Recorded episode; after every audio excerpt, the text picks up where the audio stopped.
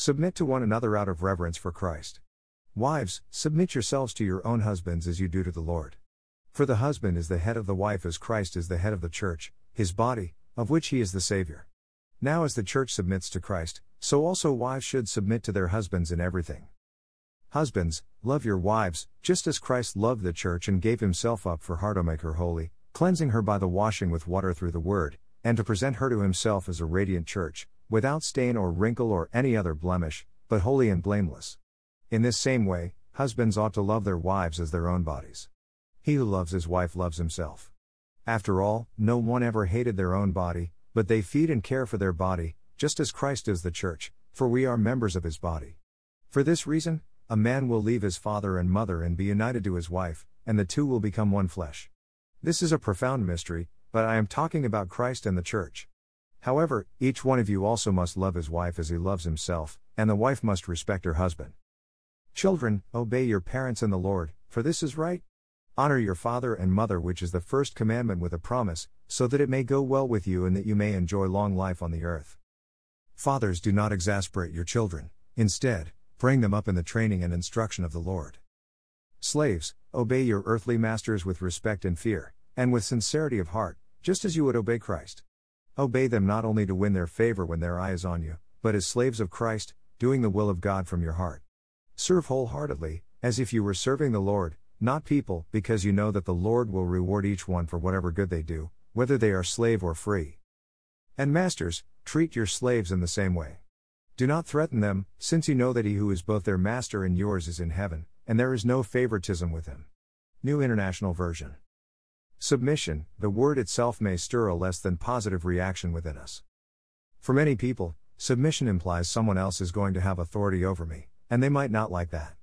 To submit to another person smacks of being forced into something we don't want, like some mixed martial arts submission hold where the other person taps out.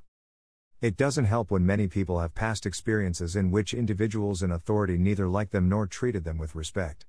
Their visceral reaction to the word submit is very raw and real.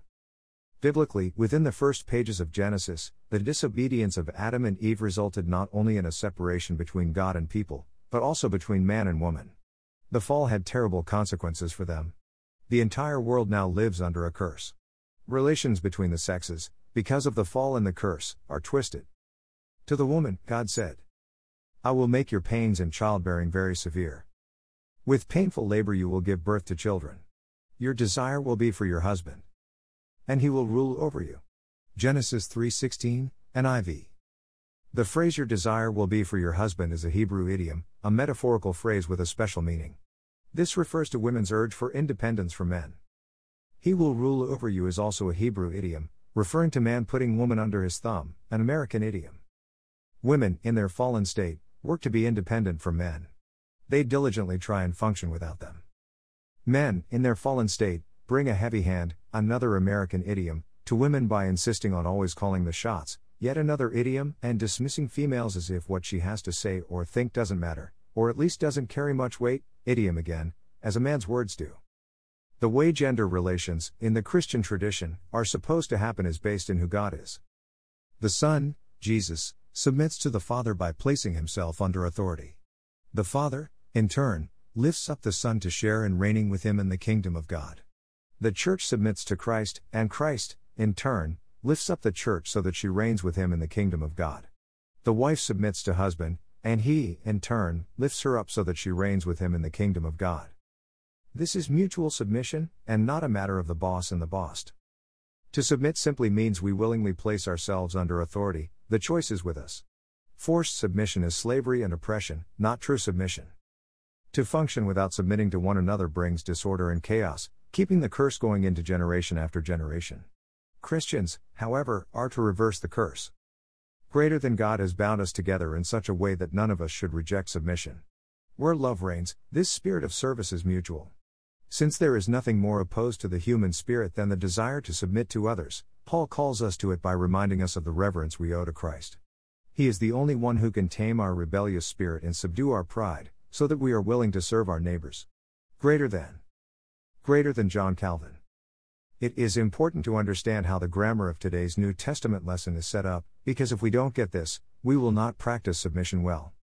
The main verb of the section is be filled with the Spirit, Ephesians 5:18. There are five participles which explain how the action of the main verb is to be done.